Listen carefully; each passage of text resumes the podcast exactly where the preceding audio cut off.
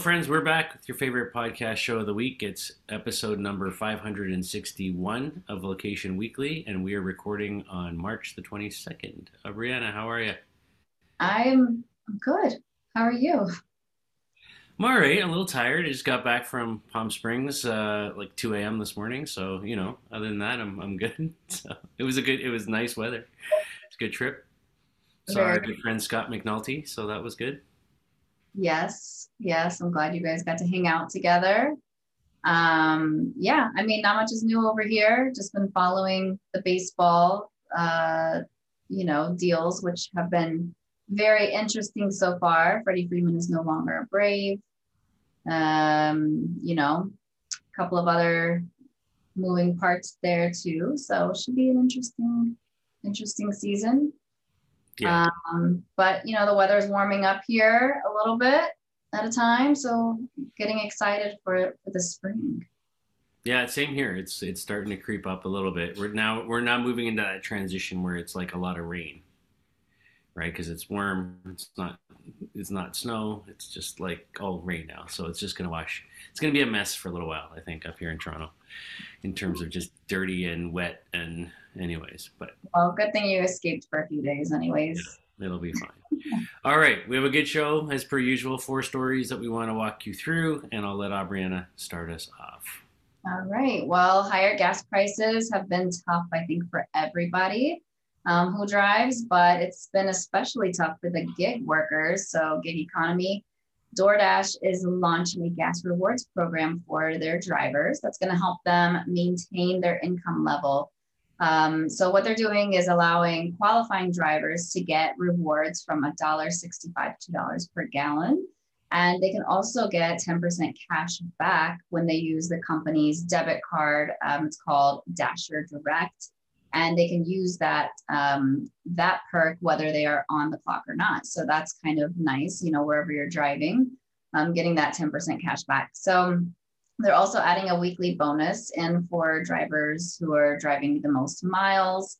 And we're seeing some other companies try and combat this. So we've got Uber, they're passing on uh, fuel fees, um, you know, that they're charging the riders to the drivers.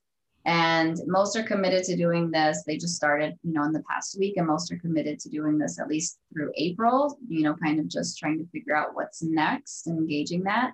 Um, but you know, it's nice to hear that the gig economy organizations are actually thinking about their fleet workers for once. I think we hear a lot of negativity about how maybe they don't always take care of um, the people, you know, the feet on the ground that are making things happen. So, um, you know, I, I think this is necessary. Obviously, the things that are changing, you know, gas prices just as one is just one impact that's happening, but there's a lot of things that are changing and in, in the economy and um, you know, just making sure that you're taking care of the people that actually feed the organization is, is super important. So um, I like how they're going about this. Obviously, there's still a need to have, you know, Door Dashers, to have, you know, Uber, Uber Eats. People are still using that. That hasn't changed, but um, you know, there are other aspects that are changing. So it's nice to see um, these responses happening. So, you know, I think the tough part though is that likely those people who are paying for those services and getting kind of past those fees, we're not necessarily seeing an increase in and anything that uh, we're getting, and we're still having to pay for our gas as well. So, I don't know. What do you think?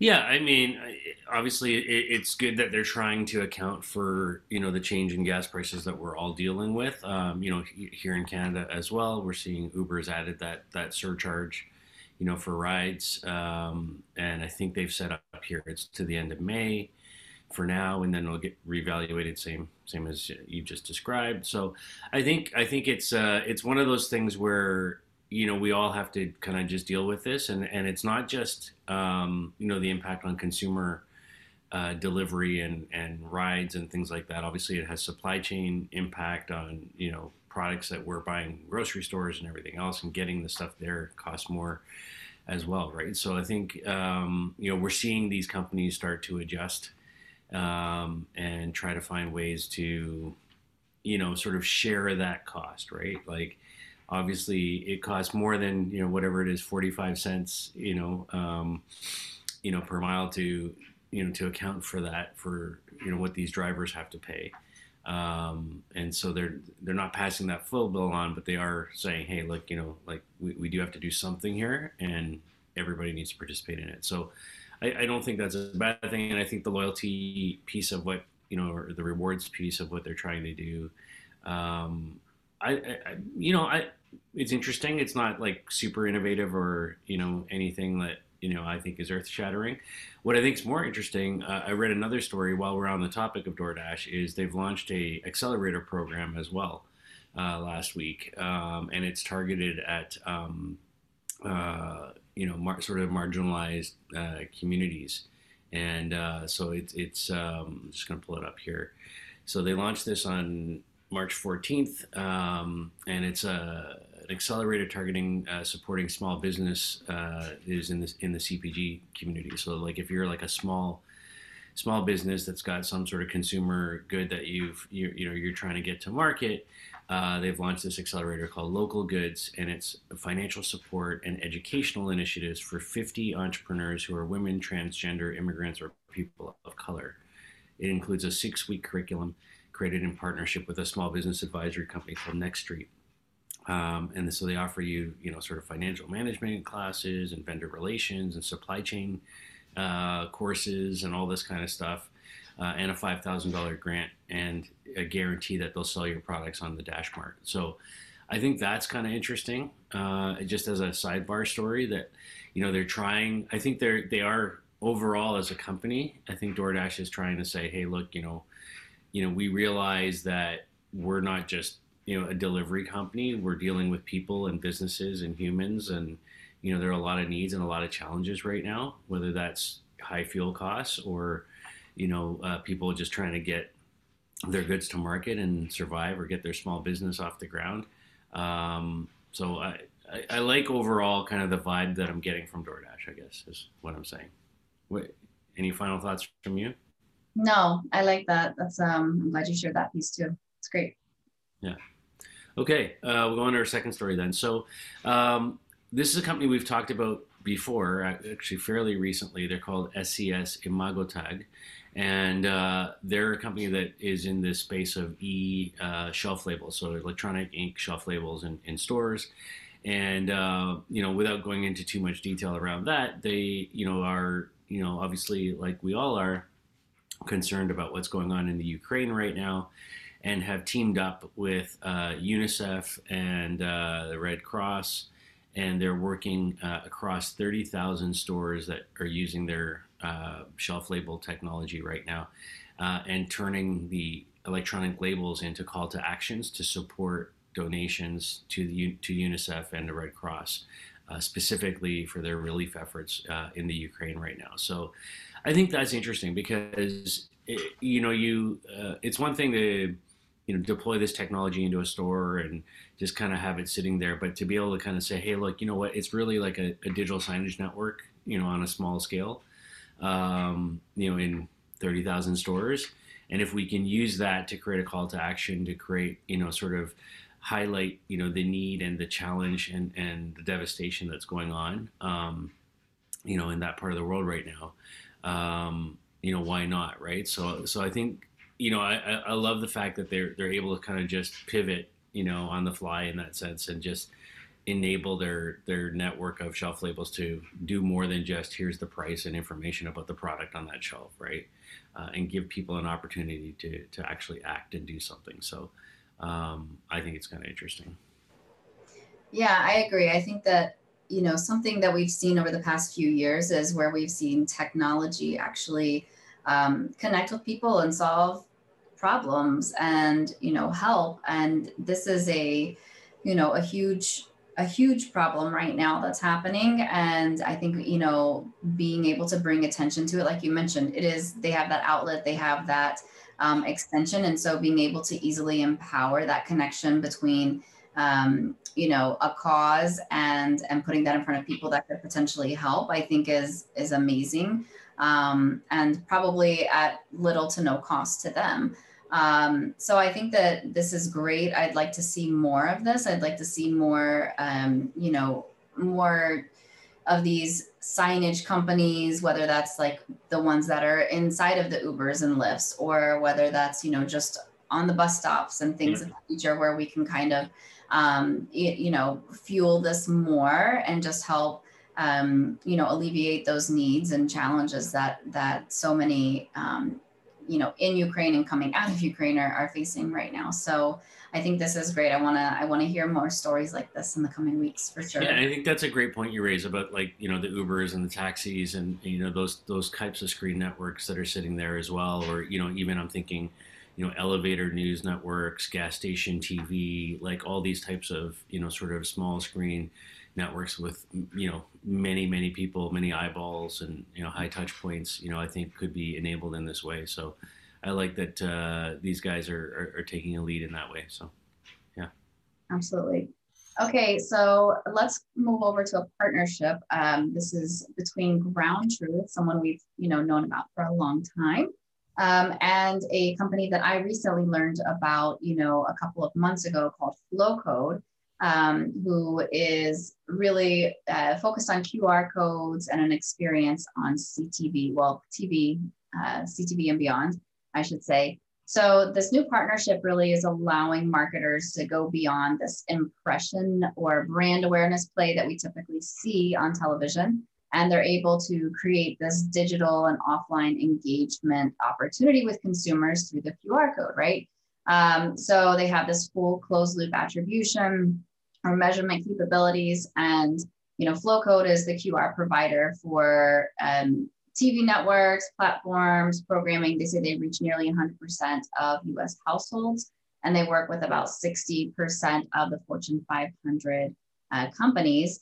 Um, you know, I think what's interesting is that right now, TV, specifically CTV, and the way that we measure it has been, it's, a, it's in a very interesting transition and, and place because the way that television, linear television, has been addressed and measured, um, you know, over the years with providers like a Nielsen, for example, is very different than perhaps the capabilities or the way that CTV can be measured.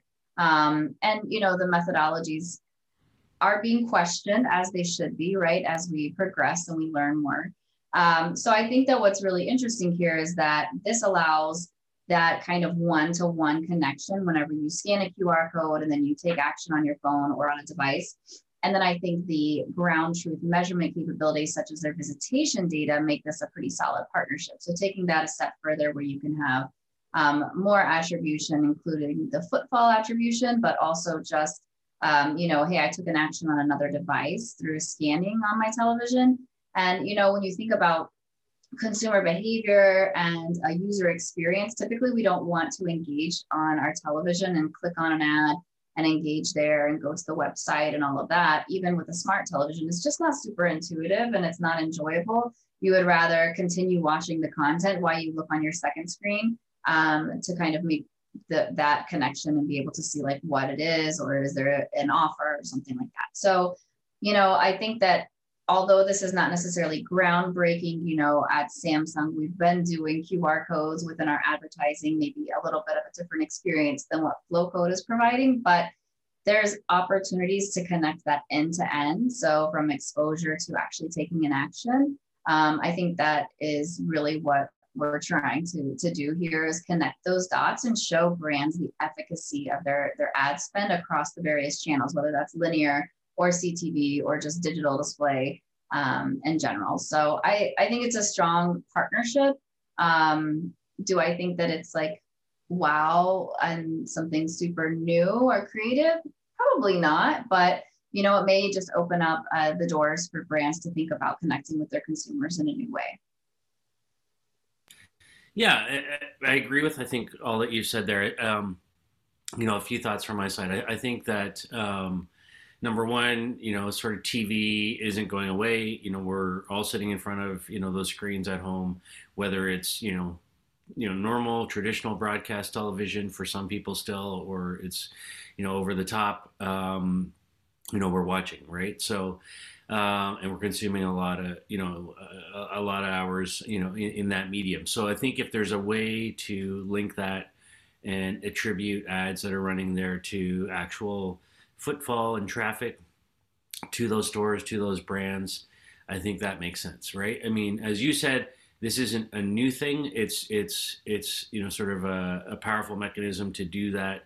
Um, you know, using the QR codes, which we're all familiar with now, and, and it's an easy action for people to take. I think. Um, you know, as you were talking, I was I was remembering, you know, from years past, all the stories that we had covered, you know, uh, you know, around things like Shazam technology and and uh, stuff like that. I mean, Shazam was, you know, embedded in TV commercials. You know, I remember Coca Cola using it extensively around the London Olympics um, some years ago. And, um, you know, and they had, you know, in that case, it was more of a passive, you know, sort of engagement because if you had Shazam on your phone, which, you know, at that time, 300 million people had already had that on their phone. Um, you know, it, it was set up to run in the background to recognize, you know, uh, certain Shazam, you know, audio signals, right? So if that signal came up in the TV commercial, it would kind of trigger the Shazam app, you know, to kind of launch and recognize that, you know, that was an ad for, you know, the Gap or Old Navy or what, whatever. Um, and then they could attribute it to, again, seeing from a footfall, footfall perspective that you were near an Old Navy store and even pop up a, um, you know, a recommendation in the app. Hey, remember that commercial you saw? Here's the offer. You know, why don't you go into the store? So I think that um, in that sense, you know, sort of that connectivity, that attribution, that sort of ability to sort of tie, you know, what's going on in television to your physical, you know, location and where you are has been around for a while. I think what I like about this is is that we're talking about QR codes. It's very ubiquitous now. It's obviously we've all been using them during COVID. Um, so I think the timing and, and kind of uh, scenario that they've they've kind of positioned here is interesting and, and, and good. So yeah. yeah. All right. Final story. Uh, we're talking about Google now. Google uh, has created a new ad format that they call vehicle ads. And so basically, it shows um, search uh, users nearby cars that are for sale. So it's location based um, and kind of displaying, you know, cars that are, you know, currently available for sale. Um, they announced this at the National Automobile Dealers Association uh, just a week ago, um, and they've commissioned some research from Kantar um, with GearShift and said that 16% of new car buyers bought their car online, uh, which is up three uh, up one percent from three years ago to me, that's a big number. 16% of people are buying cars online, uh, you know, without, you know, going anywhere or going to a dealership or anything like that. Um, and uh, so that basically the way it works is they say car, car buyers, for example, who are looking for, you know, a 2019 SUV from within search, uh, if they type that into search, they'll get a picture, they'll get a location, the make, the price, the mileage, of all vehicles that match that criteria that are nearby and can be delivered. Um, and then the sellers uh, of those vehicles get de- details of the potential leads that are coming in from the search uh, piece here. So it's kind of like, you know, the old sort of Google, you know, click to call type of ads, but delivered with geolocation and search results and, you know, much more details around, you know, sort of the, you know, the particulars of the vehicle itself. Uh, once a buyer selects a, a, car, the ad directs them to the vehicle's description page uh, on the dealer's website, and then they can fill out their contact information and you know sort of go from there. Uh, there are restrictions on this, though. I should point out that. Uh, uh it's not permitted uh, for promoting vehicle ads that are recreational vehicles or commercial vehicles or farm vehicles or anything like that. This is straight up, you know, sort of, you know, traditional consumer, you know, cars. And um, yeah, so that's kind of interesting, and uh, um, it's both new and used uh, inventory as well. So kind of cool. What are your thoughts? Yeah, I mean, again, this is something that's probably not groundbreaking. The capabilities have been there to do this forever, but I like that Google is taking a more verticalized approach and they're addressing um, the auto industry specifically to say like here's an ad uh, you know format or experience or product that actually works for you and direct um, you know directly i would say capturing leads right solid leads uh, yeah. for dealers where i would like to see this go and expand is i think there's an opportunity for um, like sellers, whether it's peer to peer, kind of what you see on Craigslist with the car industry, um, for this to be enabled too. So if they could take it a step further, I think that opens up opportunities for both dealers and um, you know individual sellers where you're saying, hey, like I've got a car for sale. Maybe the dealership wants to get you in, so they say, hey, like I would pay X amount for that car. Come in, you know, or maybe there's an opportunity just to connect you with someone who's looking. Um, I think that traditionally searching for anything, you know, on Craigslist has not really been the best user experience. So in that search and discovery, being able to match maybe in more of a peer-to-peer way versus just a peer-to-business way uh, could be really interesting to expand upon this. But um, yeah, I, I, mean, I think it's a, a solid offering, and I'm sure the dealers are excited about this as well. Yeah, and just one little stat to throw in there. Um, so they they ran a beta uh, of this with a bunch of dealers, and they said that uh, those who used the vehicle ads with existing search campaigns saw a 25% increase in conversion um, you know, on on moving their vehicles. So that's that's pretty good. Yeah, I believe it. I think it'll give the you know the cars.com and uh, those a little bit of a run for their money um, because that's how they're they're monetizing all their their placements. So now you've got the biggest search engine coming after you. there you go. Alrighty, well, that's our show for this week, everybody. You've been listening and watching episode number 561 of Location Weekly. We thank you, as always, for your time please reach out if you have story ideas uh, or feedback for us, or just give us some likes and some love on whatever platform you're consuming this. And we'll see you next week with another show. Have a great week, everybody. Bye. Bye.